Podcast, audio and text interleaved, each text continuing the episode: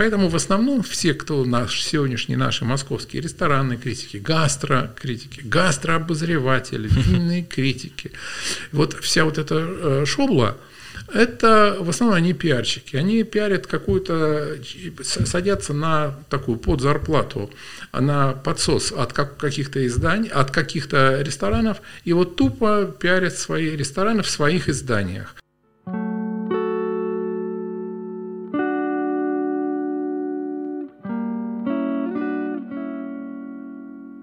И сегодня у меня в гостях Олег Назаров, российский ресторанный критик, создатель десятка кулинарных рекордов, вошедших в Книгу рекордов Гиннесса и Книгу рекордов России, автор десяти книг по ресторанному бизнесу. Да, все правда. А, все подкасты начинаю одинаково, спрашиваю эксперта в той или иной области, чтобы он задал какой-то вопрос мне, чтобы проверить мои знания. Односложный миф или правда, или чтобы я поразмышлял, а потом вы скажете вердикт, насколько я хорош в теме. Что вы еще обо мне знаете? Э, это все.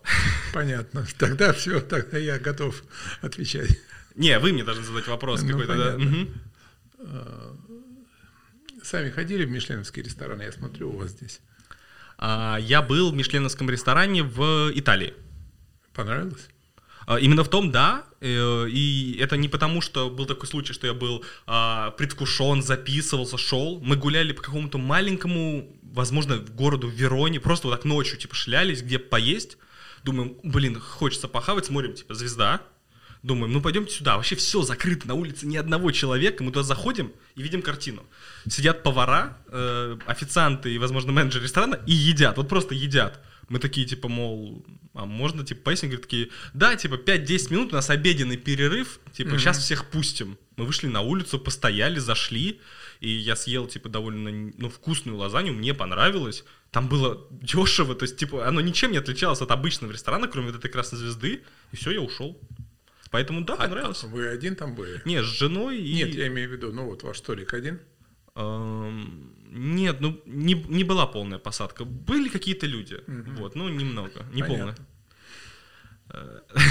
А, а правильно ли, что мне понравилось или должно было не понравиться? Вы знаете, ну, я вот тоже, вот когда ходил в Мишленовские, некоторые нравились, некоторые не нравились, совершенно разные. В Италии был Барбареско, нам очень понравился, причем ресторан был не просто, э, не то, что со звездой, а просто упомянутый в Мишлене, э, что как бы пониже по уровню. Вот, мы поели пятером с шестью бутылками вина, э, причем поели очень вкусно, мне, я помню, очень понравилось. И мы поели на, сейчас скажу, где-то в пятером на 400 евро. А ходили, угу. ну, то есть вполне такая, да, да, да. Можно сказать, московская цена. Особенно если 6 бутылок вина да, было. особенно если барбареска. Вот. А в то же время, когда в Венгрии ходил в Будапеште, в, два ходил э, Мишленовских со звездой, и то просто, ну, ужас был. Непонятно, за что платил. У меня вот а, первый вопрос, с которого хотел бы начать, это что такое ресторанный критик в России? Потому что вот какое у меня мнение? Для меня это одна из тех ну, профессий или хобби, можно не знаю как назвать, которая называется самопровозглашенная. То есть такого института нет, э, практики у нас такой нет. Я вот в биопрофиле в Инстаграме пишу Валентин Двоеглазов ресторанный критик, и кто докажет, что нет. Вот что такое на самом деле ресторанный критик в России? Ну, на самом деле я вам скажу. Э, в принципе, э, профессия ресторанного критика это подразумевает э, журналиста, журналиста или там писателя, или, ну, во всяком случае, человека с хорошим языком, который знает много о еде, который абсолютно беспристрастен, и который сделал эту писанину своим источником заработка. Угу. Если говорить про э, мир, то в мире это действительно это э, такая уважаемая как бы профессия, и люди, которые ей занимаются, э, к их мнению прислушиваются. Вот действительно, как в мультфильме э, «Ратату», если помните, угу. написал ресторанный критик что-то хорошее, значит, и люди идут в этот ресторан, ему верят. Написал плохо, значит, туда не идут соответственно. Вот. Э, что же касается России, то это, конечно, у нас все через задницу делается, и э, профессии как таковой у нас нету. Почему? Объясню, значит, еще раз. А, что нужно, чтобы ресторанный критик мог бы таковым считаться? Первое условие Это э, человек должен посетить огромное количество ресторанов. Ну, если он должен быть опыт или, так сказать, наетость. Понимаете, он должен много чего попробовать и иметь, чтобы иметь возможность сравнивать вот по вкусы, какие-то понимать нюансы всего этого. Раз. Но я считаю, что от 3 до 5 тысяч ресторанов человек должен минимум посетить. Второе.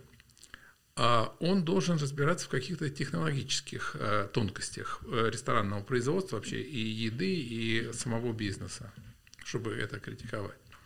В-третьих, он э, должен обладать нормальным литературным языком, чтобы это описывать, чтобы это, это интересно было читать. И четвертое, самое главное, самое главное, он должен быть абсолютно независимым должен, он должен быть независимым не от своего издания, потому что бывает так, что какой-то ресторан заплатил изданию, и тот посылает, типа, напиши про них хорошо. Он должен быть независим от издания. Он должен быть тем более независим от ресторана, потому что чаще бывает ресторатор просит, значит, журналиста, чтобы написать что-то хорошее, и это выдается под видом ресторанной критики. Он должен не бояться ни того, ни другого. Он должен писать вот честно. Он должен ходить за свои деньги. Да, ну, или, да, да, да, да. Вот. А в этому условию в нашей стране, вот по моему вот обзору, я очень многих людей, которые пишут по рестораны, знаю, удовлетворяет все два человека. Это питерский Борис Критик такой. А это человек, который просто ходит под э, вот таким вот эм, псевдонимом, под таким ником, его никто не видел, никто не знает. Ну, как бы, наверное, кто-то его знает, но в всяком случае, когда мы с ним очень хорошо переписываемся в Фейсбуке, когда ему предложил, когда он был в Москве, э, встретиться там, выпить вместе что-то, он сказал, нет, нет, я, значит, совершенно засекреченный. Вот, ну, засекреченный, засекреченный ради бога. Мы с ним очень хорошо коммуницируем. У меня есть несколько людей, которые говорят, что они его лично знают, что вот это вот это он, но, в общем, вот, вот он. Он реально ходит много, пишет красиво. Я сам Э, с удовольствием читаю. Просто даже если не иду в его ресторан, который он реклам... ну, описывает, то просто, значит, мне всегда интересно просто красиво прочитать. И второй персонаж – это такой Яков Можаев. Это э, ресторанный критик из Екатеринбурга, который начинал как там э, чистильщик картошки в каком-то там кафе, потом рос, рос, рос, стал метродотелем крутого ресторана, Э, очень начитанный человек пишет просто роскошно. Просто вот читаешь и, и получаешь удовольствие от каждого его слова. И они тоже, он тоже, ну, у него есть какие-то там а, партнеры, спонсоры, то, что называется, ну, как у Мишлена, значит, э, фирма шинная, так у него какая-то, может, совершенно другая, которая дает ему эти деньги, ну, чтобы он ходил и честно писал. Вот. А, два человека. Все остальные этому не удовлетворяют. Вот даже я – я первому удовлетворяю. Я 5000 ресторанов прошел 100%. Я там ходил, знаю. Я знаю внутренности ресторанного бизнеса и знаю, как что что-то готовится. А я хорошо пишу. Я пишу лучше гораздо, чем говорю. Потому что ну, я люблю писать, это, это, я люблю редактировать. Я редактор такой по, по характеру. Я не объективный. Я честно могу говорить, я всем говорю, я, не, я люблю писать про друзей. Я про друзей хорошо пишу, я всегда про них э, найду, что написать. Если мне еда не понравится, я не буду врать, я никогда не вру. То есть, если мне еда не понравилась, я не буду писать, что хорошая еда. Но я напишу, какая была красивая официантка. Если официантка крокодил, я напишу, ну, зато цены невысокие. То есть, всегда можно что-то найти. Если я иду за свои деньги в левое место какое-то, конечно, я тогда пишу, как, как, как есть как есть. Но я поэтому, например, себя не считаю ресторанным критиком. И когда меня часто говорят, вот, ресторанный критик, почему, откуда это взялось? Потому что объяснять людям, я специалист по продвижению ресторанов, я пиарщик, по большому счету. Просто пиарщик, который очень хорошо и глубоко разбирается в этой теме. И когда меня э, там, там те же журналисты спрашивают, как вас обозначить. Ну вот объяснять людям, специалист по продвижению ресторанов, это долго, муторно и непонятно. Когда вышел фильм вот «Рататуй», все, о, критик, всем, всем все понятно сразу. Поэтому как-то ресторанный критик, значит, ресторанный критик. И я с этим всегда охотно соглашаюсь и никогда не сопротивляюсь. Тем паче, э, тем паче трем э, условиям из четырех я соответствую. Кто же у нас идет в ресторанные критики, так называемые, которые, как вы правильно сказали, самопровозглашенные ресторанные критики? Это обычно эти э, просто журналисты каких-то изданий, самых разных изданий, особенно в Москве. В Москве изданий много. Вот она до этого писала, ну, я не знаю, о там, школьной реформе, о коррупции в армии, о безобразиях, связанных с коронавирусом, там что-то вот это. Но это такие мутные, неинтересные темы, на которых как бы ничего и, и не получишь. А тут тебя ты везде приходишь, тебя везде кормят, тебе в дорогу дают, иногда денег дают. Ты как бы ресторанный критик, это, это что-то рядом, это такое высокое, красивое. Это, э, поэтому в основном все, кто наш, сегодняшние наши московские ресторанные критики, гастрокритики, гастрообозреватели, винные критики, вот вся вот эта э, шобла – это в основном они пиарщики. Они пиарят какую-то, садятся на такую подзарплату, на подсос от каких-то изданий, от каких-то ресторанов, и вот тупо пиарят свои рестораны в своих изданиях. При этом, поскольку они все держатся одной командой, они обмениваются. Ну, давай, ты напишешь хорошо про, мои, про моих, а я напишу хорошо про твоих. И то, что мы сегодня имеем, в частности в Москве, я вообще не считаю, что это какая-то ресторанная критика. Это просто взаимный пиар, э, праздник взаимного пиара, скажем так. А бывают случаи, например, когда люди пишут э, честно, но пишут какую-то херню. Например, несколько лет назад э, существовал такой очень популярный в Краснодаре блог, назывался Ку-блог. И они ввели несколько рубрик, в том числе и ресторанную критику и решили, что от них будет ходить абсолютно, значит, честный человек за деньги, значит, к блогу может писать, что хочет и так далее. Вот они, значит, а, он тоже был э, анонимный, назывался Робин Бобин. И вот этот Робин Бобин, значит, э, пришел в ресторан э, Беллини, такой итальянский ресторан в Краснодаре, и разбомбил его так, с таким говном смешал, что просто, значит, это просто, вот это это город встал на уши. Встал на уши он еще и потому, что выяснилось, что ресторан Беллини э, принадлежит какой-то родственнице губернатора Ткачева. Ну, а юг, сами понимаете, там вот это все очень сильно. И такой накат на этот кублок пошел. То есть их стали мочить везде. Жуткий был, был скандал, кублок встал в раскоряку.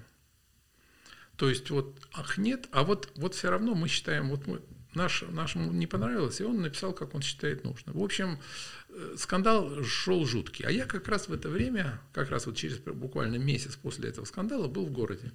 И мы пришли в ресторан Беллини. А я когда туда пришел, знаете, мне так понравилось. Вернее, как? Ну, конечно, это не, не дешевое место, но и по сервису, и по еде, и по ценам не самым страшным. Конечно, они такие для Москвы это просто средняя цена, для э, Краснодара завышенная немножко. Ну, такой, ну, это ресторан премиум класса с очень неплохим интерьером, с, я повторяю, шикарным сервисом и с очень достойной едой. И мне стало интересно, а вот из-за чего, в общем-то, сыр борта начался. Я, значит, достал эту э, рецензию Робина Бобина и читаю, например. Заказал горячее блюдо жду 10 минут, 15, наконец несут. Значит, это как причина недовольства. Uh-huh. А в чем не э, сервис, э, стандарт подачи горячего блюда 25 минут. Просто чтобы знали, да? Ну, то есть ему там 15 минут, ну, естественно, ему не сразу же вынесли, пока его... Там заказал ризотто, приносят э, какую-то сливочную кашу с недоваренным рисом. А по большому, что такое ризотто? Да, да, ризотто да. это недоваренный рис альдента, сделанный там со сливочным маслом. Там, ну, то есть это сливочная каша с недоваренным рисом. То есть он их упрекает в том, что он сам Что они все понимает. сделали правильно, да. Они все сделали правильно, и это правильно, и это правильно. А он их бомбит, бомбит, бомбит. То есть человек не разбирается, но очень независимый а, и очень эм, вот, так вот, такой активность с плеча бьющей. У нас а, первый наш э, человек, который объявился ресторанным критиком, это действительно был сам поразглаженный, это была Дарья Цивина, которая с 90-го, по-моему, или с 89-го, по-моему, с 90-го года, или с 91-го, когда стал выходить коммерсант, она вела в коммерсанте а, эту рубрику, значит, ресторанную жизнь и, значит, ресторанная критика. Ресторанная критика была, и Дарья Цивина подписывалась.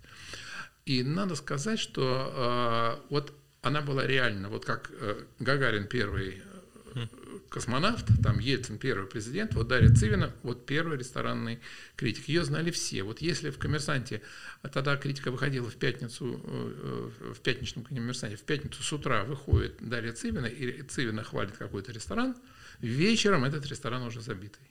Хм. То есть в связи с чем Цивину просто с ней дружбы искал, искали все – все рестораторы, все хотели, хоть так, хоть так. И, в общем-то, ну, когда хочешь с человеком подружиться, всегда найдешь такую возможность. В результате а, Даша, по-моему, передружилась вообще абсолютно со всеми московскими рестораторами, поэтому у нее были все рецензии либо хорошие, либо очень хорошие. Поэтому уже верить тоже ей. Вот, например, я перестал на основании этого. Есть у нас некоторые издания, которые а, настолько продажные, вот когда ты их читаешь, их ресторанную критику, что а, просто хочется всегда э, сделать наоборот. Вот если они хвалят, значит э, ужасное место. Если наоборот ругают, значит стоит туда пойти. А вот, например, для меня в течение длительного времени таким изданием была афиша. Mm-hmm. Я с этим столкнулся еще в 2000 году, когда значит, афиша пишет, например, прекрасный ресторан грузинский открылся при грузинском посольстве. Такой замечательный. Меня даже, пишет авторша, меня даже просили э, не называть э, адрес этого, потому что, чтобы туда бы не ходили люди, чтобы мы могли туда ходить. В общем, в общем, о, ну, все, я пошел, я, конечно, купился на это, я пошел туда. Вот, в общем, вы знаете, грузинскую кухню сложно испортить, потому что как ее многие умеют готовить, и как бы, особенно при грузинском, но там и по такой цене было, которая в два раза дороже, чем-то во всех других местах. А с другой стороны, а, ту же журналистку пригласили мой приятель, тогда был такой ресторан, назывался «Изумрудный Будда» он, а, а, а афиша отличалась тем, что она писала все наши рецензии бесплатные, наши выходят бесплатно. Вот, он пригласил ее в свою изумрудную Будда, он, он ходил в таком подвальчике, вот, э, прочитал это, она ему говорит, 600 долларов. Он говорит, как 600 долларов? Там же у вас написано, что все пишется бесплатно. Он говорит, ну мы можем и бесплатно, как хотите. Можем бесплатно, можем. Он говорит, ну если можно бесплатно. Он говорит, конечно, можно. Значит, она пришла, значит, выходит рецензия ну, текстуально я не помню, но смысл такой. Я поднималась э, из мрачного подвала, пахнувшего кошачьей мочой, и э, в желудке у меня была изжога от э, ржавой гайки, попавшейся в, в том яме э, несвежего приготовления. Вот что-то вот в таком. Э, я дружил с этим ресторатором, я регулярно туда ходил, к нему в ресторан, это был первый мой, так сказать, э, опыт знакомства с тайской кухней. Вот, он был действительно лучший тайский ресторан в Москве. Вот, э, у хозяина вообще чуть Кондратий не, не случился, потому что он говорит, он ее убить хотел, реально, потому что он говорит, ну как, я говорю, ну а что ты переживаешь, она же тебе предложила за деньги написать. То есть я к чему все это свожу? Свожу к тому, что вот в России, особенно у нас в Москве, ресторанной критики нет. Поэтому все, что вы будете встречать такой-то, такой-то ресторанный критик, если это не Борис Критик, если это не Яков Можаев, считайте, что это самопровозглашенный. Я полностью согласен, и есть небольшая, типа, у меня предыстория по поводу ресторанной критики. А, какое-то время назад, не совсем далекое, я сам занимался обзором ресторанов и кафе. А, у меня был кулинарный блог, я очень люблю готовить с детства, ну, считаю, что разбираюсь в этом. В какой-то момент решил перейти на обзор ресторанов и с гордостью могу сказать, что ни рубля с ресторанов никогда не брал. А, никаких вот этих продажных обзоров не было, но я кое-что заметил. А, я как честный человек, я не снимал как бы с телефона, в тайне, не приходил с этими штуками, я писал в Инстаграм, просто говорю, хочу прийти, а, снять обзор на ресторан. Угу. Можно? Ну, с вопросом, что не будет ли охрана вот включать вот этого вахтера, типа, и потому что у меня же YouTube, это не в Инстаграм вот сделать две фотки, это вот там штативы, камеры, свет, мол, чтобы вам не мешать и так далее. Мне говорили, да, можно. Я приходил, ну, садился и реально делал, ну, то есть сам, то есть мне не говорили, что мне принести, я сам заказывал, сам там платил, где-то меня угощали. И я для себя решил, что я буду честным. Но кое-что заметил – что ты приходишь, и там, например, хороший, ну, там, менеджер по рекламе. То есть она тебе денег предлагает, ничего. Она просто там милая девушка. Она там, ой, попробуй наш вот этот суп, он такой клевый. Ну, ты, она просто с тобой разговаривает. Тебе приносят, тебе нравится. И ты невольно, ты вроде бы денег не брал. Не, ты им ну, ничего конечно, не должен. Да, да. А тебе так все нравится. Потом ты снял обзор. И такой, типа, это клевое место. Они такие пишут мне, Валентин, слушай, у нас есть еще один ресторан, хочешь в него прийти? Ну так же, типа, мол, независимо. Я такой, конечно, прихожу в их другой ресторан с другой кухней, также денег никто не платил, а мне также нравится. И я такой чувствую, господи, меня купили просто хорошим отношением к себе. Типа, нет, вот просто вы просто добрые, типа, улыбаетесь мне, и я сразу расплылся. Реально, реально так. Поэтому я вот не знаю, как можно быть независимым. То есть, типа, у меня даже цели не было быть, то есть, но я кое-что понял, что когда у тебя есть идея фикс, например, когда открывался м, такой фастфуд от э, проекта м, трансформатора «Курочка», там у них была история на Ютубе, там взяли работника Озона, он решил изменить свою жизнь, стать бизнесменом. А, Дима Левицкий делал, по-моему, с, с кем-то. Ну, угу. возможно. Да-да-да. И суть в том, что я шел как блогер и понимал, что, ну, скорее всего, мол, мне не понравится. То есть, типа, я шел с настроем, скорее, скорее всего, будет плохо. Ну и обзор такой же получился. Я все раскритиковал. И не специально, чтобы собрать просмотр. Просто что-то внутри меня как будто подсказывает, что типа здесь надо хвалить, а здесь хейтить, потому что YouTube такой любит. И вроде бы неумышленно, но никакой объективности нет. Объективности э, действительно нету в этих случаях, потому что когда вот, правильно вы говорите, когда вот к тебе хорошо относятся, ну как вот тебе хорошо относятся, а ты что, плюнешь в этого человека?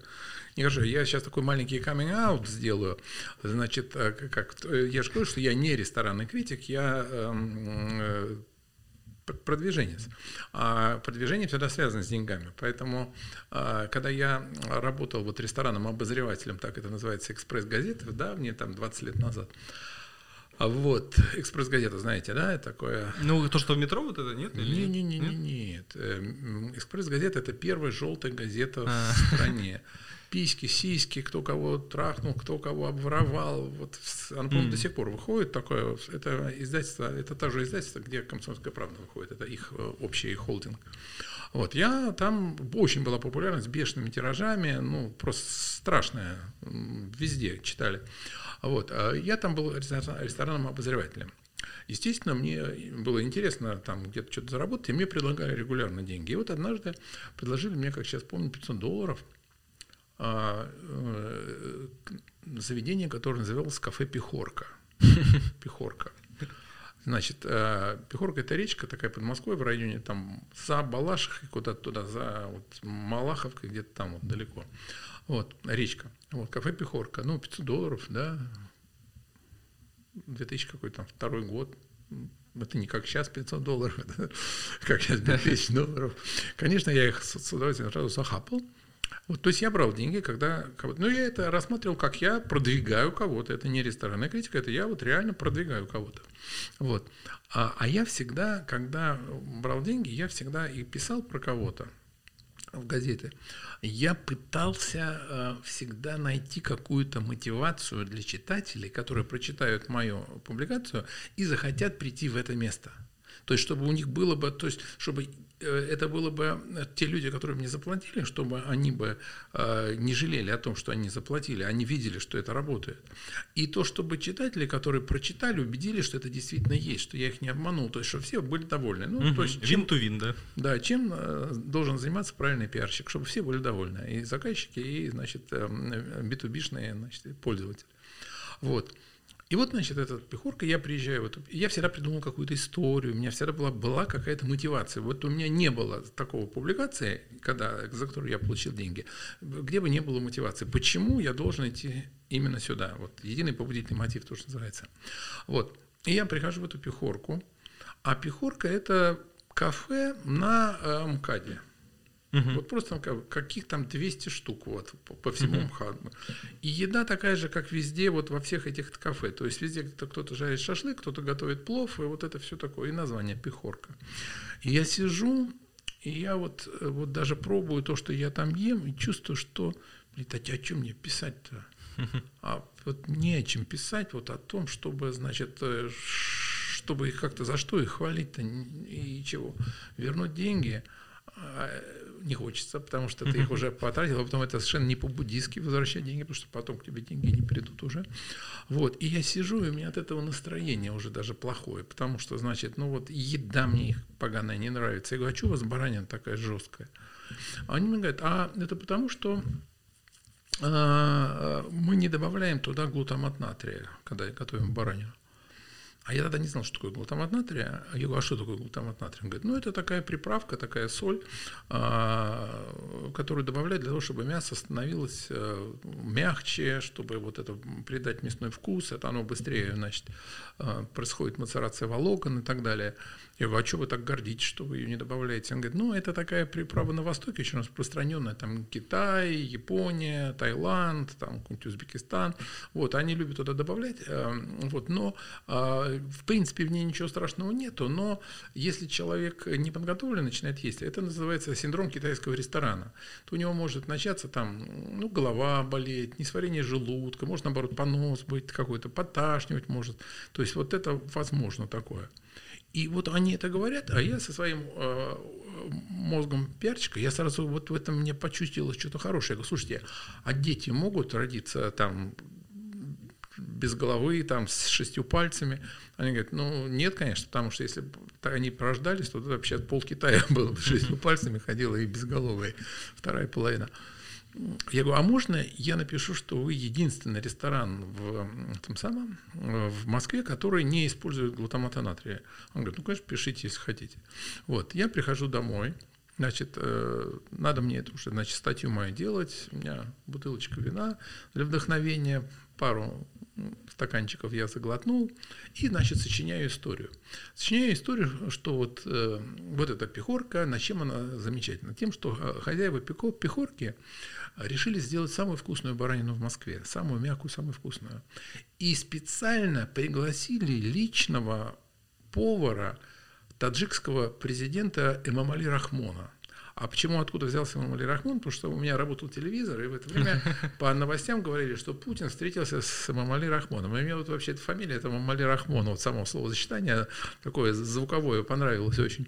Вот. И, в общем, они его пригласили, он приехал, и они поручили ему там готовить какие-то блюда, в том числе баранину, и пошли посмотреть, что-то он там делает.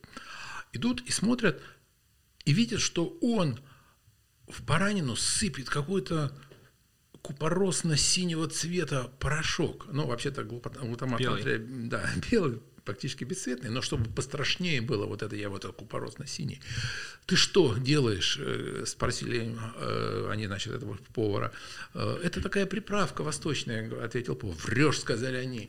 Это глутамат натрия. Ты хочешь, чтобы наши дети потом а, родились с шестью пальцами, значит, без одного глаза, слабоумные и так далее. Хотя этого ничего, как я повторяю, нету. В общем, и прогнали его. И, значит, у меня был вывод, месседж из всего этого, что, дорогие друзья, да, вы, если придете в Пехорку, может быть, э, мясо вам баранье не покажется такой вот э, мягкой, как в других московских ресторанах, но зато вы твердо будете знать, что дети у вас родятся с нормальным количеством пальцев, глаз и с нормальным мозгом. Выходит в пятницу, у меня тоже в пятницу выходила эта, э, значит, экспресс-газета, выходит в пятницу эта публикация, в субботу вечером звонит мне управляющий ресторана, и говорит, старик, я еще хочу пять статей. Я говорю, а, а что тебя так пробило, как после глутамата натрия? Он говорит, понимаешь, говорит, ну, во-первых, люди идут с твоей, э, с этой самой, с вашей газеты и показывают, значит, это правда, мы говорим, правда, правда, никакого глутамата. Сейчас я только что принял свадьбу какую-то татарскую на 160 человек, а, а у них там какие-то очень такие правоверные татары, у них там жених не видит невесту, там вплоть до первой брачной ночи, это до момента свадьбы. Вот, и, значит, ко мне приходит, и, значит, родители жениха и невесты говорят, только, вы знаете, у нас большущая просьба, пожалуйста, не добавляйте глутамата натрия, мы не хотим, чтобы наши дети там родились с шестью пальцами и тремя глазами. В общем, э, пиар, это пиар. Вот такая просто интересная история. Да, история прикольная. Да, я сам с удовольствием. У меня вот под видео всегда я писал одну цитату, которую я прям на веру взял себе про ресторанных критиков. Там было написано так, что ресторанный критик отличается от обычного посетителя только тем, что ресторанный критик кушает бесплатно. А, и я всем рассказывал историю о том, что я просто в нее верю, и я не против ее. Она заключается в том, что какой-то известный повар решил, э, который там в мире знаменитый, решил пригласить ресторанных критиков э, на открытие своего нового ресторана. Он был известен, его все любили, никакой испорченной репутации, и он открыл пиццерию. А, какой трюк он провернул? Он э, купил замороженную пиццу, как вот у нас есть ресторан, пиццетто, ну, да, да. разогрел в печке и всем подал все рецензии были, что это лучшая итальянская пицца, которую они просто в жизни пробовали. Просто сыграло то, что все его любили, и никто не ждал подвоха. То есть никто не понял, что их обманули. И я понял, что я, наверное, не против, потому что когда я прихожу в ресторан, если там великолепное обслуживание, вежливое, тактичное, вот это правильное, когда тебя спрашивают, там, в какой порядочно приносить тебе блюдо, когда с тобой разговаривают, когда советуются. Вот особенно такое в Европе чувствуется, когда официант это не тот, кто здесь его заставили, и он не хочет здесь работать, а там, где люди поколениями работают, они прям с тобой друзья. Еда может быть средней или посредственной, но если интерьер, обслуживание, все это классное, я говорю типа заведению лайк, потому что в нем мне было хорошо. Потому что не везде, где вкусно, приятно находиться, например. А я вам вот что скажу, Валентин. Здесь у вас э, реально наша, эм, ну, я тоже на самом деле также воспринимаю это дело, но у вас реально наш российский менталитет и российское э, отношение к ресторанам. Дело в том, что несколько лет назад, ну, давно, лет, наверное, 15 назад, а, проводилось социологическое исследование. Задавался людям вопрос, причем там было что-то 6,5 тысяч э, значит, респондентов. Задавалось два вопроса. Первый, а, с какой целью вы идете в ресторан?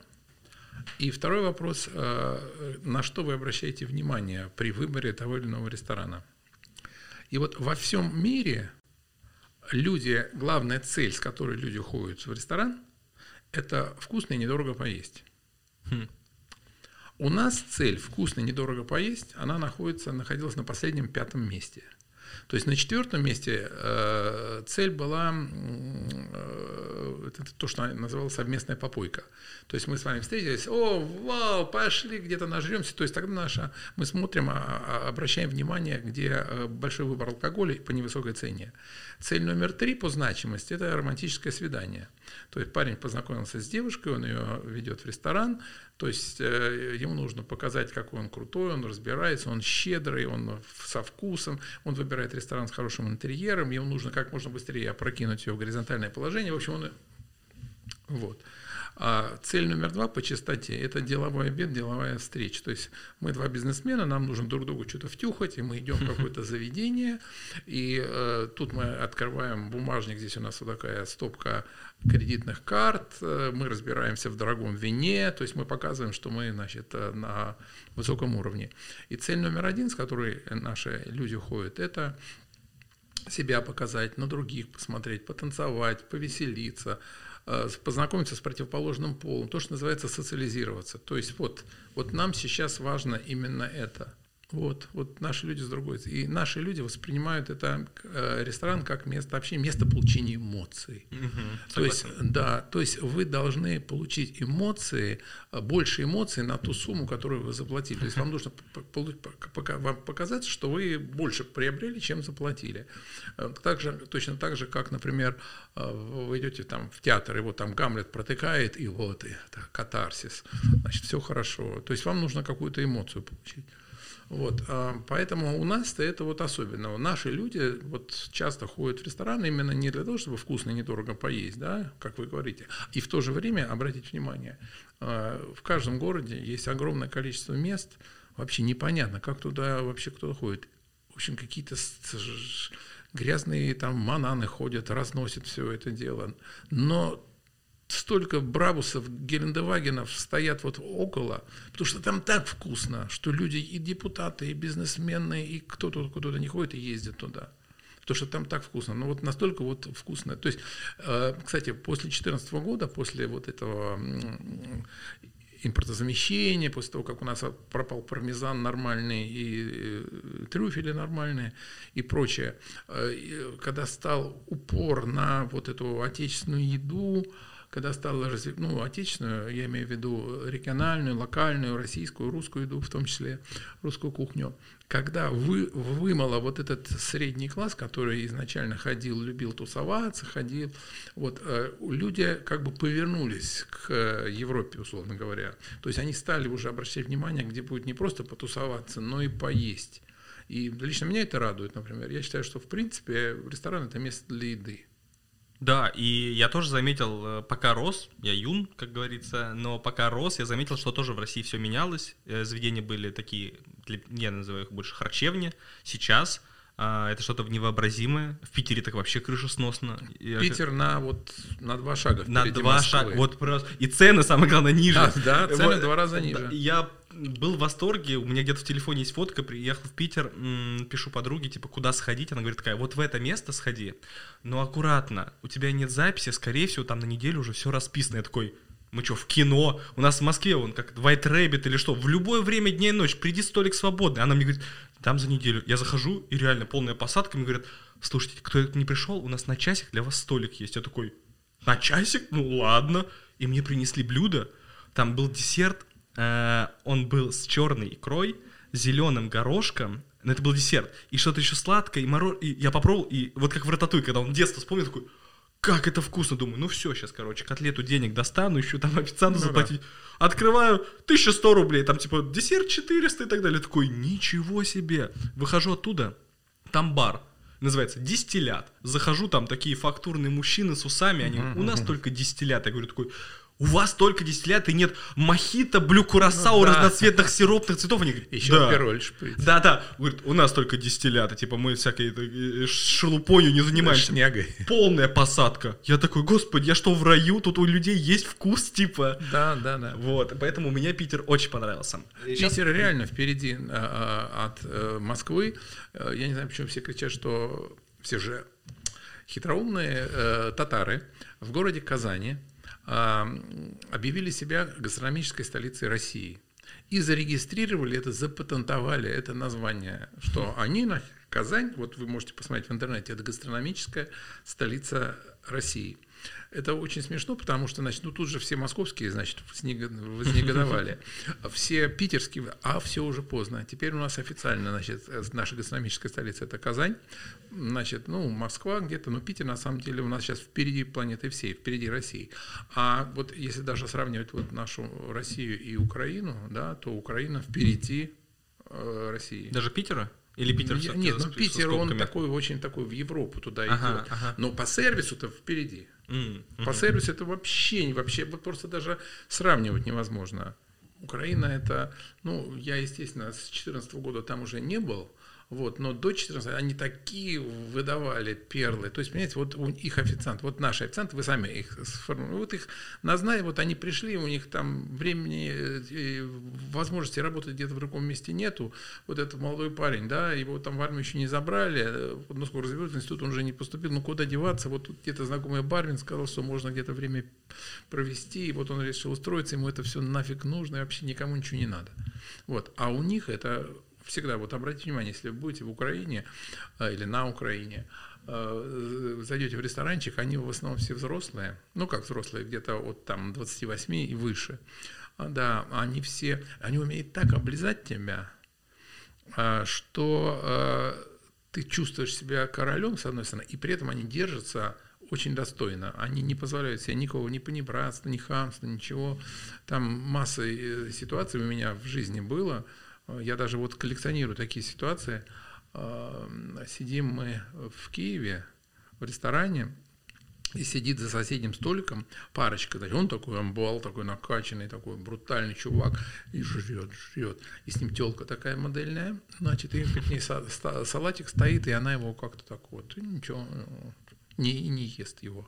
И официант за ним лет 30 такой вот кружит, и вот он видит, что она не ест, и понимает, что вот какая-то вот что-то незадача, вот ей она не съела, сейчас, значит, это возврат или какая-то негативная эмоция. И он к ней подходит и говорит, девушка, извините, что-то с салатом не так, там поменять, там повар, позвать. И такая, он говорит, нет, все нормально, я его э, просто есть не хочу. Взяла, чтобы что-то на, на столике стояло. А так, хотите, двигает ему так вот тарелочку, продайте его еще кому-нибудь. Официант, вот, вот полсекунды замешательства, а потом двигает ей назад и говорит, девушка, извините, по третьему разу мы салата не продаем. И вот он как это сказал, чувак, который жрал, он подавился от хохота. Я за соседним столиком упал от хохота. Телка смотрит, что все ржут вокруг, и понимает, что если она сейчас будет возмущаться, то она будет полной дурой. Она тоже ржать начинает. Я представляю, сколько они чаевых оставили. Вот у них вот все такие. У нас такие есть, но мало у нас случаются где-то там, как-то попадаются. Вот, но таких э, мало, к сожалению. Ну, вот, а у них это, это в норме вещей. Я вспомнил сразу историю про хорошего официанта. Э, фильм с э, Челентана, где украшение строптивого, когда он пришел в ресторан, типа, говорит, рыбу хочу. Какое, э, типа, вино посоветуете? Там, белое с такого-то там урожая. Он говорит такой, нет, не хочу, потому что там был пожар. Какое вы порекомендуете? Это не буду рекомендовать, потому что белое там был пожар. Он говорит, согласен с вами полностью. В общем, переобулись в воздухе, и все счастливы. Хочу рассказать историю по поводу вкусной еды и предупреждений в России, в Москве, э, что меня поразило, и как раз перейдем, возможно, к еде наконец-то, а не к сервису. А, я живу там в Куркино, Химках, ну, короче, тут недалеко, не суть важно. Суть в том, что это замкадом и спальный район. А, прихожу в торговый центр, который никому не нужен, то есть вообще никому, то есть там ничего нет, кроме МФЦ. Я приходил, наверное, в МФЦ как раз. Спускаюсь вниз, там фудкорт. Вот самый обычный, где вот обычно Мак, KFC и так далее и там ничего нет, даже ни Мака, ни KFC, то есть это никому не нужный торговый центр. И там пиццу делают. Я голодный был, как ну, волк. И это прям фудкорт, это не ресторан. Я подхожу, э, и там стоит такой мужчина в кепке, такой, типа, приветливый. Я чувствую, что вот, ну, не понравится, но хавать хочу очень. Я говорю, мне пиццу 4 сыра. Ну, конечно. Делает мне пиццу, дают коробку, я сажусь на этот фудкорт, открываю, делаю первый укус – и понимаю, что я вкуснее пиццы в жизни не ел. Я в Италии был, я все объездил. Вот я, я пиццу, наверное, чаще всего в жизни ел. Я понимаю, что я просто в шоке от того, насколько это вкусно. И после этого закрутилась моя любовь к этому типа фудкорту ресторану. Ребят начали mm-hmm. развиваться, открылись в другом месте, потом еще открыли точку. И сколько раз я не приезжал, не снимал обзор, не заказывал себе домой. Ни разу не было ситуации, когда я сказал, что она стала хуже. То есть это просто невообразимо крутая пицца. А где она находилась? В никому не нужном торговом центре. Какая-нибудь пицца 22 сантиметра в центре Москвы тоже, ну, хорошая. Но это лучше, но ее никогда не попробовали бы, если бы, например, ну, у меня не такая уж большая аудитория была, но имеется в виду, что они замкадом. То есть mm-hmm. кто может попробовать это? И вот эти жемчужины, как мне кажется, могут быть скрыты в любых в спальных любых, рай... согласен, районах. Да. Но всем что сейчас нужно? В центре, там, чтобы было дорого-богато от известного ресторатора. И вот это немного, типа, сгрущает, что, типа, вот такие вкусные жемчужины, из-за того, что сколько стоит аренда в Москве там в центре, и как этот рыночек вообще работает, просто теряются. Mm-hmm. Вот, может быть, есть э, у вас какая-нибудь история, что вы тоже вот в спальном районе или какой-нибудь там перекус таксиста чек нашли там, не знаю, грааль еды по вкусу? Ну, э, скажем так, это не сказать, чтобы это был Э, во-первых, совсем уж э, периферия, но э, место такое не самое известное, не самое раскрученное. Я месяца три назад занимались мы со Сбербанк Сити, это на Кутузовском, открытием, у них там новый ресторанчик открывался, я к ним постоянно ездил, Э, и мы пошли с владельцем этого, ну не с владельцем, там с представителем этого заведения, э, перекусить там в соседнее тоже заведение, называлось Черное море. Черное море. А, меню очень небольшое, честно говоря, но я вот люблю локальную, региональную еду, я люблю вот это вот это все вот как бы, а в том, тем паче там вдруг там, там такие рапаны, там что-то там еще что-то вот местное, вот, какие-то голубцы из кролика, вот я помню, вот. А, меня что поразило? Я такой вкусный этой фокаччо, я такой фокаччо. Я, я, я вот как вы пиццу, я все очень много э, тестирую по фокаччо. Mm. Потому что мне надо, чтобы она была бы хрустященькая, чтобы она ни в коем случае не мягкая была, чтобы она была бы вот практически там без соли, вот, ну, почти как маца, условно говоря. Я такой вкусный фокаччи просто никогда не ел. Я обалдел от вот этого, вот этого какого-то фантастического вкуса. Я заказал там три или четыре блюда, все три или четыре блюда были в десятку. Mm. При этом не сказать, чтобы народ там было много. Mm. Я посмотрел по ценам, ну вот я 4 блюда там за 1200 рублей съел. То есть тоже цена ну, небольшая, да. смешная. А совсем недавно я э, тоже я, я при, пришел по работе, э, новый такой ресторанчик открылся на Камергерском, называется «Жарим по-грузински». Вот, и мы сидим с ними, разговариваем, ну, что-то взяли, действительно, какая-то еда неплохая, вот, очень прикольная, например, там, ну, 10 видов хинкали – ну, то есть люди просто фишку на этом делают, причем хинкали с клубникой, хинкали с вишней, все вот это. Вот, но не это главное. И э, лепешки из кукурузной муки, чади тоже называется, господи, вот это, я, я хлеб стараюсь не есть, потому что, значит, ну, потому что я имею склонность к полноте. Но я их ел и ел. Я потом, значит, мы еще сидели, я взял еще бутылку вина и просто говорю, принесите мне вот просто мчади. Вот, вот, вот, ну настолько они вкусные, вот как вот это.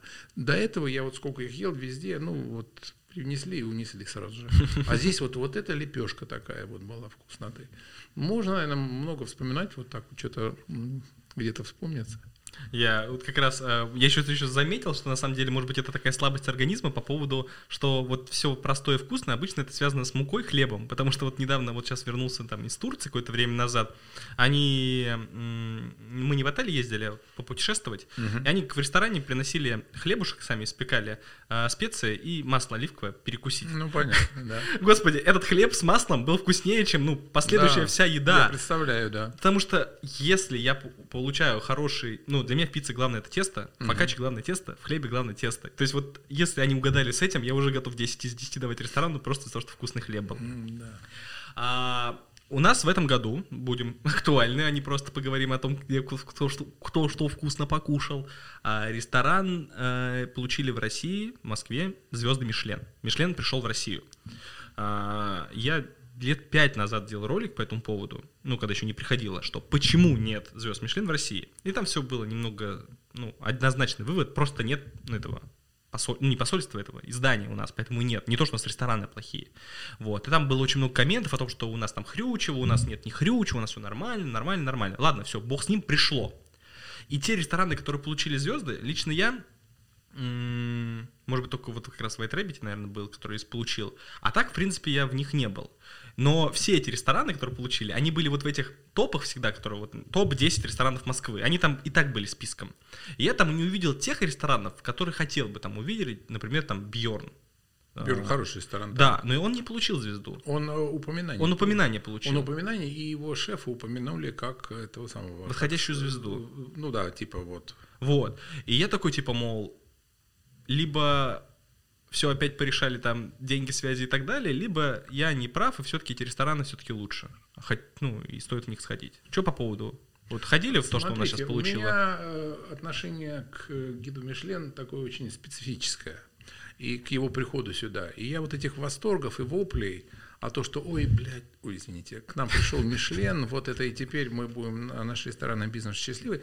Ну, во-первых, понятно, почему он пришел. Потому что ему московская мэрия дала денег. Хм. Денег дала по разным, э, в раз, я эти цифры читал в, в разных изданиях, врать не буду, что это я там знаю, это при мне передача, от 4 до 6 миллионов евро.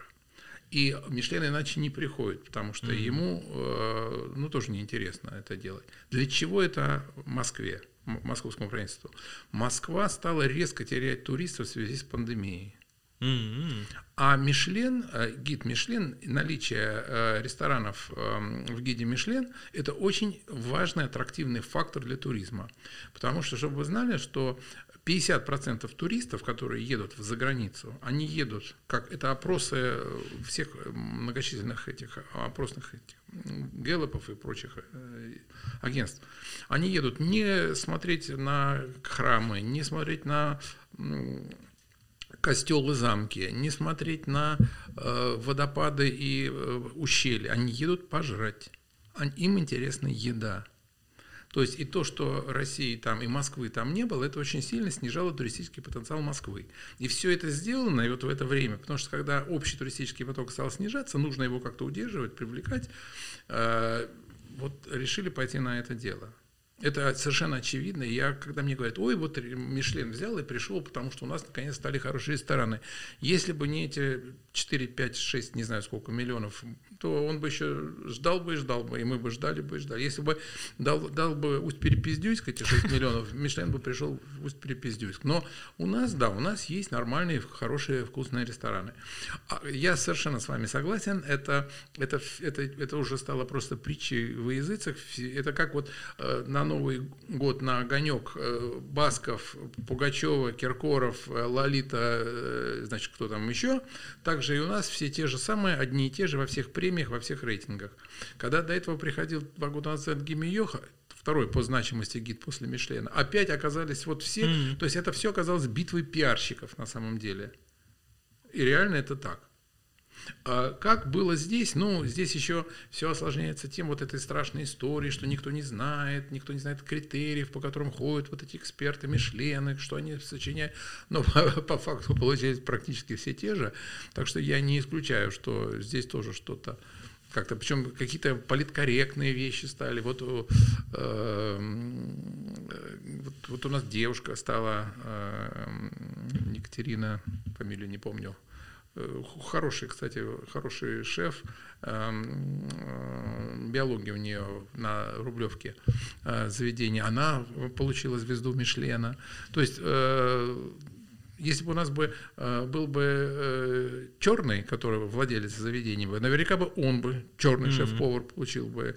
Если бы был бы какой-то такой вот совсем уж открытый гей, и, значит, и он бы обязательно получил бы такую э, звезду Мишлена. То есть я вот это не... И самое главное, смысла для российского ресторанного бизнеса никакого. Объясню почему. Потому что действительно все те же самые рестораны, их и так все прекрасно знали. То есть им для рекламы... Вот кто туда ходил, те туда и будут продолжать ходить. Только теперь им нужно будет записываться заранее, и, значит, цены там не исключено, что повысятся, потому что, значит, что, потому что такая ну. большая... А, ведь обычный же человек московский, которых на самом деле 4 человека, 4% чел... Э, людей, москвичи ходят э, э, регулярно питаться в ресторанах. 4%. В Европе 40%, в России 3%, в Москве 4%. На Востоке там какой-нибудь э, Таиланд, э, Сингапур, там 80%. Все питаются вне дома. Угу. У нас вот ходит в Москве 4%. Вот, соответственно, 96%, которые вообще никогда ходили, им это по барабану. Э, что касается остальных людей, которые ходят, ну, люди ходят, для них основное это прийти э, в знакомое место, по совету друзей, там, где, а тут вот не, не будут они этого ходить. Никакого смысла. Да, вырастут цены в этих заведениях, раздуются еще больше шеф-повара этих заведений, то есть у них вырастут гонорары, у этих шеф-поваров, а, вот, вот эта узкая элитная тусовка, она будет жить чуть-чуть лучше. Ведь остальному ресторанному бизнесу, вот вашим любимым пиццериям, многочисленным, которым есть, хинкальным, который есть, пивным заведениям, от этого ни жарко, ни холодно. Вот он, знаете, где-то там пролетел, э, как какой-то космический, как комета, вот комета Галлея пролетела, ну да, посмотрели, хорошо, вот она пролетела. На кого-то она чего-то там уронила, да, все. А на основной народ и на основной ресторанный бизнес, не просто потребитель, а ресторанный, ресторанному бизнесу она ничего не принесла. А не будет такой истории, я вот тоже читал, но, возможно, это просто для красного словца тоже написали, что там в Китае или в Японии есть уличная забегаловка, в которой там работает один человек, и она получила одну или две или даже три звезды Мишлен, и он готовит просто лапшу на улице, но типа, мол, отмечен гидом, и теперь там очереди. То есть, типа, такая романтическая Знаете, ну, это, история. Это истории, которые любят все сочинять. А, я просто много живу в Таиланде, вот до карантина, у меня там недвижимость, я там долгое время проводил. И вот у нас в Пришел э, вот такая же вот забегаловка, которая там курицу с рисом готовит. Э, она, э, тай, э, она сама сингапурская, э, не, то ли гонконгская, то ли сингапурская, не помню. Вот. Э, и она пришла к нам в Паттайю. И вот в Паттайе у нас открылся этот ресторан.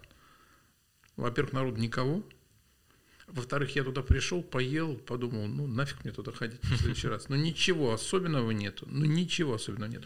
Я в, в Гонконге в несколько мишленовских вот таких вот забегаловок ходил.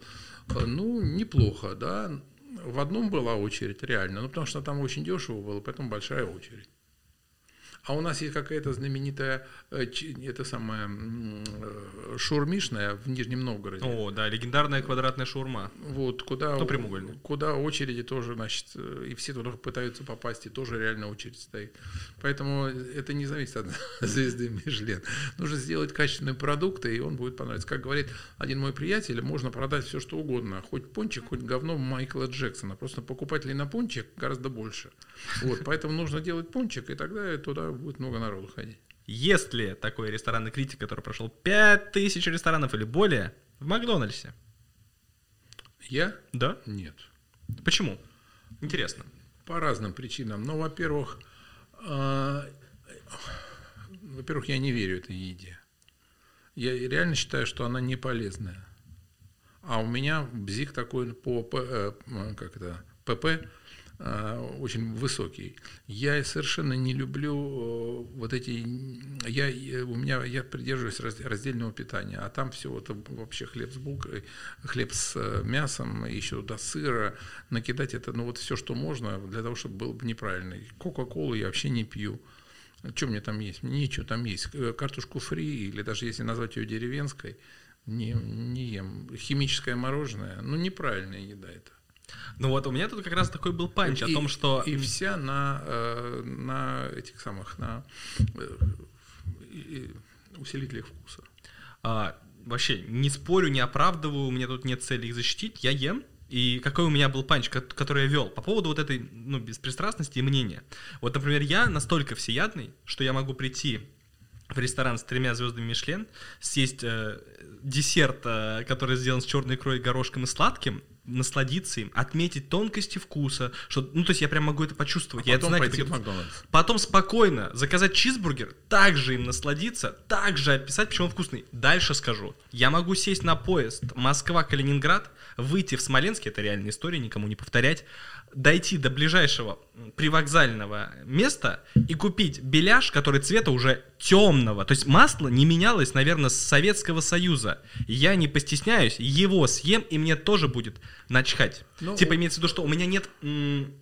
Это я не к тому, что к снобизма. Да, у меня нет снобизма к еде, то что типа я всеяден настолько, насколько возможно. Не, но вы, как вы сами сказали, Валентин молодой, а мне неделю А-а-а. назад вырезали желчный пузырь, поэтому я э, вынужден присматриваться и прислушиваться к тому, и принюхиваться Э, к тому, что я ем, и пытаться узнать э, составные части того, что я ем. Поэтому, а может быть, это от головы, потому что, знаете, я такой человек, который я люблю правильно, я люблю правильные поступки, я люблю вот правильную, вот, соответственно, еду, я люблю правильный стиль жизни, то есть вот, вот я люблю правильно. Если я могу поступить правильно, то я стараюсь, это вот знаменитый этот Рубай Амара Хаяма, Э, там то то то одну э, вещь запомни, запомнить не мешало.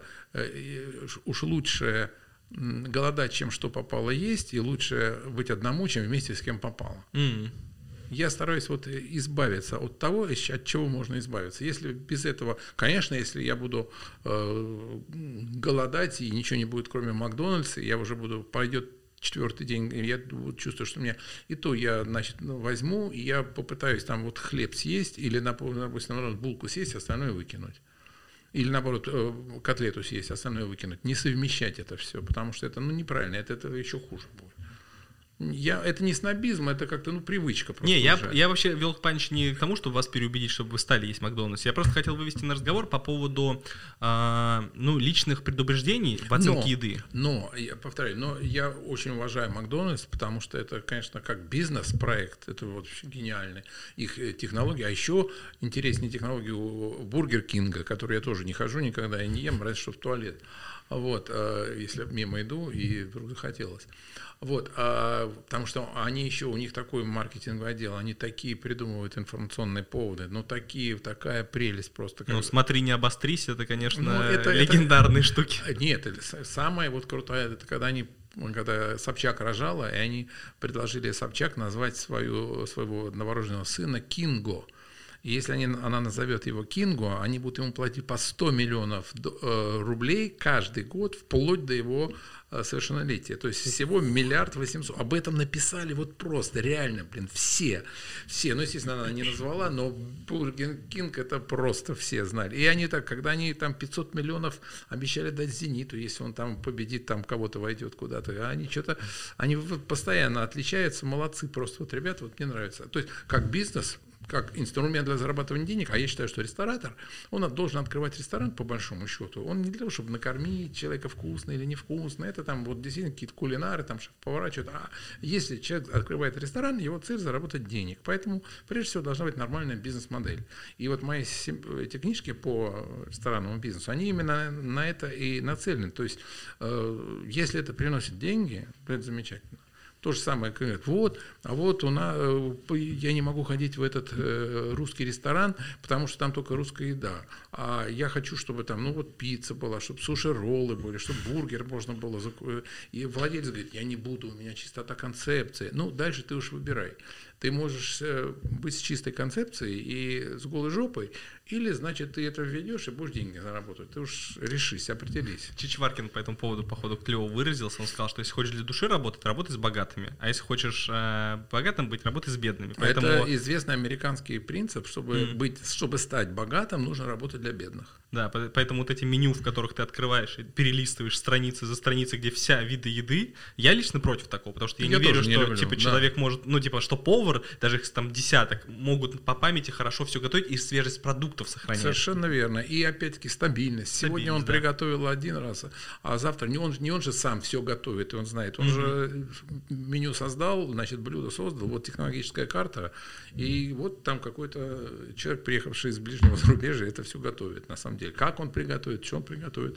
Поэтому я пришел один раз сюда, съел, мне понравилось, я пришел через месяц, другой приготовил, и да, да. обманутые ожидания, они вернутся в этот ресторан. А, мы уже поняли, что есть только два ресторана критика независимых, это мы еще вначале поговорили. А, просто рестораны. Да, да, которых можно почитать и даже сходить, получается. Все остальное Все остальное шляпа. пиар. Пиар. Да, пиар. Ну, имеется в виду не шляпа, да, пиар. То есть пиар. верить надо делить пополам, а возможно даже больше. А иногда... И делать противоположное, это хороший совет. Но, например, есть такие сервисы, э, это обратная сторона медали по ходу ресторанной критики, э, где люди пишут э, Yelp, TripAdvisor и еще что-то. Вот тут сразу у меня тоже дилемма. С одной стороны, я не верю в объективность и в ресторанных критиков, потому что это как винный сомелье, это все вот это вкусовщина, и ты вообще все перепутано. А тут еще хуже. Здесь простые люди, которые пишут о том, что блюдо несут 15 минут, но тебе его как раз потому что не разогрели в микроволновке столько несут. То есть, типа, когда люди приходят первый раз в свой ресторан тайской кухни, такие, типа, мол, и не понимают, ну, как в Азии там принято обслуживать гостей, в принципе, про это, начинают это хейтить. И ты видишь там оценка 3. Потому что чувак там, мол, обострался а, от, от остроты, например. А, что хуже? Э, читать ресторанных критиков необъективных или читать TripAdvisor с людьми? Смотрите, TripAdvisor, а, ну, Yelp, он какой-то, это бывшие желтые страницы, он такой вялый. Сейчас особенно популярны это отзывы на Яндексе и на Гугле, угу. которые сейчас вот, если брать по значимости для продвижения, отзывы на Яндексе глав, э, главное, второе на Гугле и третье TripAdvisor. TripAdvisor для иностранцев это номер один. Это их вот компас в этом бушующем море. Для россиян он как-то меньше, они вот больше к Яндексу привыкли. А, с, на, с востока к нам пришел 2GIS, еще на 2GIS сейчас стало распространяться. Смотрите, я сторонник, я люблю TripAdvisor. Я туда, значит, всегда, когда приезжаю в какой-то город, всегда смотрю, какие рестораны там лучше.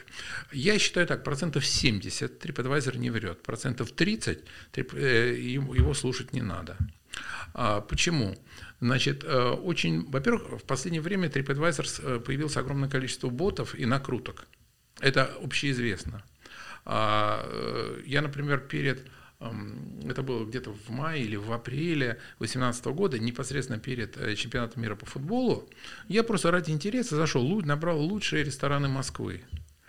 И это была, конечно, комедия. Это всякие вот забегаловки типа лепим, варим, э, сос-кафе, всякая вот такая вот всякая фигня. А, то есть, ну, они как, ну, нормальные забегаловки такой, именно вот реальный фастфуд, может быть, может быть, фаст-кэжуал, но все-таки фаст вот именно. Ну да, реально. да, да. И у всех вот огромное количество, значит, э, пятерок, пятерок, которые стоят. И я стал смотреть, а там же очень легко посмотреть, по отзывам почитать, сколько, э, TripAdvisor пишет, сколько у этого человека, который написал отзыв, других отзывов. И у всех один, два, один, два, один, два. То есть такие боты, которые вот созданы. Почему? Потому что в Москву едут иностранцы, большое количество туристов, а иностранцы верят. Для них TripAdvisor это вот просто бог и царь. То есть если написано в TripAdvisor, значит туда надо идти. Почему я, например, всегда советую э, ресторану московским обязательно TripAdvisor не это самое не исключать. Хотя верить ему не всегда можно. Да, бывает так, что вот о том, что в Будапеште, а, я помню, я долгое время отслеживал, я хожу, обычно набираю и смотрю, вот какие первые места в TripAdvisor, и иду туда. И там прихожу, второе место, называется борщ. А, ну, а, комната метров 16, все в стояка, а, пять супов делается. Все, кроме супов нет. Пять супов, которые меняются каждый день. Стоит 2 евро. Реально стоит полно народу, потому что, ну, за 2 евро. Конечно, я туда зашел, придумали такой формат. Угу. Хороший формат для туристического, для туристического места, где большой пешеходный трафик, где много молодежи. Ну, действительно, молодежь зашла, 2 евро сделала, супчик съела, можешь находить каждый день, будешь съедать достаточно сытный супчик и наедаться за 2 евро. Угу. Конечно, они пишут, что там здорово, здорово, здорово. Бжик, человек э, этот взлетел, совершенно честно взлетел какой-то хороший ресторан, там регулярно, я ходил в первые места в TripAdvisor, в, в, в Таллине то же самое, походили там. Номер три TripAdvisor, номер шесть, пошли в первый пошли номер один. Приходим номер один, а это просто вот такая кофейня для завтрака. Ну, mm-hmm. просто она такая дешевая по сравнению с другими, что туда много народу э, ходит и радостно и пишет э, эти самые отзывы. Еще последнюю историю расскажу. Я это лето, э, эту весну, вот начиная с февраля где-то и до мая, я жил в Геленджике. Ну, я, я обычно в Таиланде живу, а тут, значит, карантин, и поэтому, значит, ну, а, а душа хочет море. Поэтому снял квартиру в Геленджике, жил в Геленджике. Познакомился там с дядечкой, грек, там очень много греков, значит, и у него а, работает шашлычник, который считается лучшим шашлычником в городе. А, Маринад называется заведение. Мы, я туда пришел, очень как бы мне понравилась реально еда вкусная, интерьера никакого, ну просто вообще никакого. Но, но шашлык, ну реально, мне причем его посоветовали люди из э, соцсетей. Говорят, сходи туда, вот, вот там тебе понравится. Я стал его рекламировать, я стал с ним дружить. Он оказался греком, он меня передружил со всеми греками, которые то есть. Мы с ними до сих пор дружим, сейчас туда к нему поеду. Я ему говорю, слушай, а вот все-таки Геленджик такое достаточно туристическое место. Э, вы TripAdvisor, а он нет, он такой дремучий, ему, значит, ничего это нет. Я говорю, ну давай, я посмотрю, где ты, вот ты, маринад называется, маринад на 219 месте из 223. Я говорю, слушай, ну это не порядок, давай я так это сейчас вот это тебе помогу. Вот. И я за два месяца, просто прося своих друзей, слушай, ну сходи, тебе понравилось, ну напиши в TripAdvisor. Мы за два месяца сделали его на девятое место. А вот эта известная история, как какой-то чувак решил в Лондоне потус, поприкалываться. Сделать и, на заднем да, дворе вообще да, легендарная вообще история. легендарная история. То есть, понимаете, все это технологии. Это вот мы живем в век новых технологий, каких-то, в том, маркетинговых в том числе. Поэтому я говорю, процентов на 70 верить можно, но самый лучший лоцман в этом бушующем мире ресторанной индустрии – это совет друга. Я всегда говорю, я хожу реально по совету друга. Вот если мне тот же самый Борис Критик посоветует, да, вот я ему напишу, Борис, сюда можно идти или нет? Он говорит, сходи, там это будет. Я пойду туда. Вот вы мне посоветовали, мне уже этой пиццы захотелось, которая мне тоже. 4 сыра, которая Ох. такая была обалденная. Понимаете? Я могу вам сказать, где, например, лучшая, лучшая баранья вот корейка по отношению к цене качества. Лучше это. Когда меня спрашивают, а вы куда ходите? Я всегда говорю, я хожу к друзьям. Я потому считаю, что нужно повышать э, бизнес э, друзей чтобы у них были денежки. Вот. А, но у меня везде так. Если я хочу там, допустим, а, выпить кофе, я иду сюда. Если я хочу а, поесть вот баранину, я иду сюда. Если я хочу, чтобы было бы круто произвести впечатление, и, э, и было бы не очень э, было пафосно, но недорого, я иду там, допустим, в мясо рыба на Тверской. Если я вот хотел, вот раньше все время ходил, когда я очень важных гостей, друзей, там, нужных людей, я водил их в честную кухню. Сережа Ярошенко, он умер, к сожалению, два года назад поэтому уже не хожу туда. Вот, то есть для каждого момента есть какой-то вот свой ресторан, но лучше, чем совет друга, ничто. А, последний короткий вопрос, потому что ты только что сейчас осознал, что вначале, когда вас представлял, сказал, что про книгу рекордов Гиннесса и что-то связано с едой. А можно хоть один пример? А что там такого может быть? Ну, полно, начиная с самой большой окрошки в мире – а, а вы там как? А я придумал, организовал все а, это. И но провел. не сами резали? И, нет, резал ту, ту же народу, которые, значит, которых я организовал. А, а еще мы сделали, например, которую вы можете посмотреть, самая большая э, картина из цветного попкорна. 10 на 12 метров, купание красного коня, тоже куча. Но это как все делалось в формате не... Ведь для чего делается, устанавливаются кни... Э, рекорды книги, вот такие гастрономические. Ну, чтобы привлечь внимание. Привлечь, это пиаровская такая затея, да. То есть к чему-то ты привлекаешь. Вот но когда мы открывали, делали самую большую окрошку в мире, открывали э, в ресторане Гусятников, в русском ресторане, это делали накануне, 1, 1 июня, то есть позиционировали у них летнюю площадку, то есть нам нужно было привлечь внимание. Ну а какая самое летнее блюдо? Русской кухни. Ну, конечно, окрошка. Ну, поэтому туда и, и кто только не пришел, и Жириновский, и этот самый э, Безруков, и, и там Садальский, и все-все-все-все. Ну, кто такую тему русскую, значит, приглашаем. И вот они все рубят, рубят, рубят, потом это все свалят, потом все за... Вот. А, вы знаете, рекорд Гиннесса достаточно просто, а, потому что это Гиннес регистрирует все рекорды бесплатно, только нужно правильную вот процедуру пройти. У меня, блин, расскажу все-таки. Э, на Ютубе есть такой блогер Рома Редман. В питерский повар, у него заведение, там есть свое, э, я забыл, ребушки готовят. А, крутой повар, всегда общался с ним, переписывался, клевый чувак. У него давным-давно на канале выходил ролик, он типа написал, что хочет побить рекорд и сделать самый большой белый русский в мире. Коктейль. Коктейль, да. И я не знаю, то есть, ну, само собой, наверняка не, не регистрировали, но сделали хорошее шоу, хорошее видео. А в чем была фишка? Они набрали очень много колуа, водки, сливок, начали бодяжить это в огромной ванной, и вместо лед они сделали шары, как для боулинга, с тремя пальцами, и он в халате, как Лебовский, короче, угу. запиливал э, ледяные шары в эту эту, и это было просто шедеврально. И я подумал, что когда я вырасту и стану большим мальчиком, я побью его рекорд. Спасибо, что пришли. Спасибо, что позвали.